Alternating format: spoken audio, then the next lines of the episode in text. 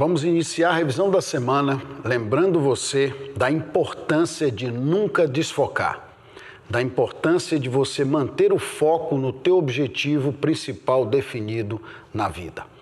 Isso vai fazer diferença para você sempre, porque vai dar a você a força necessária de investir e de prestar atenção e de se concentrar naquilo que realmente importa, naquilo que realmente vai fazer diferença no que você deseja realizar na vida.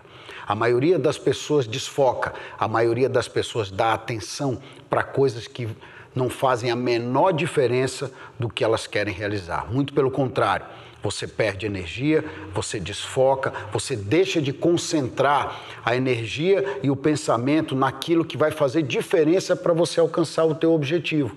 Como, por exemplo, estudar e obter conhecimento de terceiro e experiência adquirida de terceiro dentro da tua atividade, dentro daquilo que você deseja efetivamente realizar. É muito importante você ter isso em mente, porque a partir disso você vai conseguindo selecionar e aí vão te ofertando todos os dias milhares de coisas, milhares de conteúdos e você vai pegar só aquilo que realmente vai fazer diferença para você, começando a estabelecer na tua vida o hábito de se concentrar no teu objetivo e desfocar daquilo que não interessa, prestando atenção apenas naquilo que você tem que realizar e que você tem que fazer.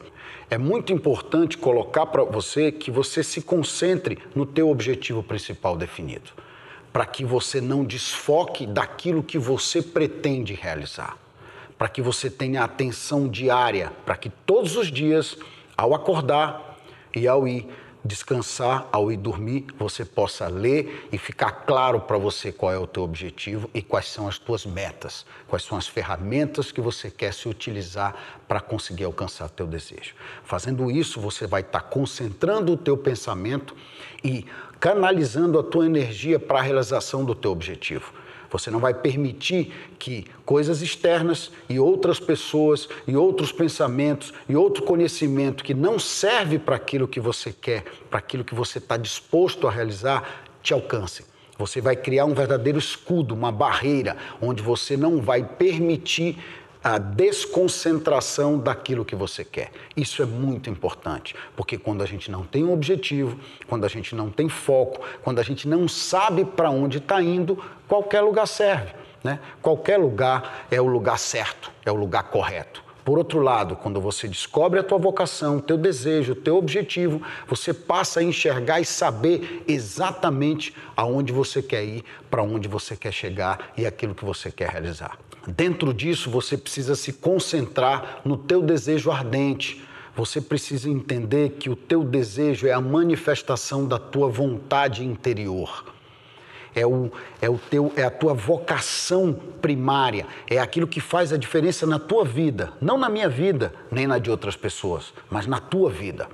E concentrar-se no desejo ardente, focar no desejo ardente, no objetivo, transformar isso numa meta de vida, numa meta de concentração e transformação para alcançar o teu objetivo, é uma coisa que tem um valor enorme, que faz toda a diferença na vida da gente. Senão, nós não teríamos aqui uma temporada inteira dedicada ao poder da concentração, à importância que ela tem na vida da gente. Porque o desejo ardente, ele pode simplesmente ser identificado, mas não ser nutrido.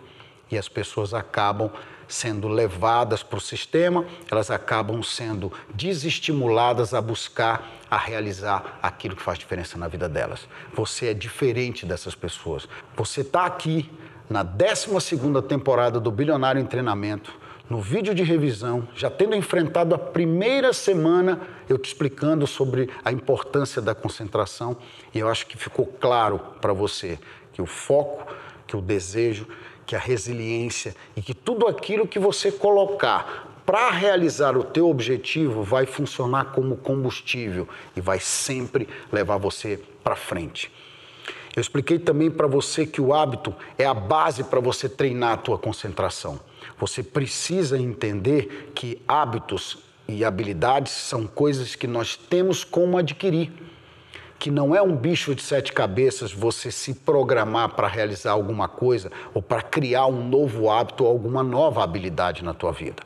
E é cultivando pensamentos positivos, pensamentos ligados àquilo que você quer realizar e tendo a disciplina de poder criar e aprender a criar novos hábitos, você vai conseguir superar e suplantar aqueles hábitos que você já identificou que não são positivos para você, como o hábito de gastar mais do que ganha, por exemplo. Você já identificou isso? Já. Já fez tua planilha? Já. Então você começou um processo diário para mudar esse hábito que é tão nocivo para a tua vida, esse hábito que não permite que sobre dinheiro, esse hábito que não permite que você invista, muito pelo contrário, você sempre termina o mês devendo, você sempre tem que ir buscar dinheiro no banco. As regras para a formação do hábito, como eu bem coloquei e vou repassar aqui para você, elas são simplesmente a disciplina.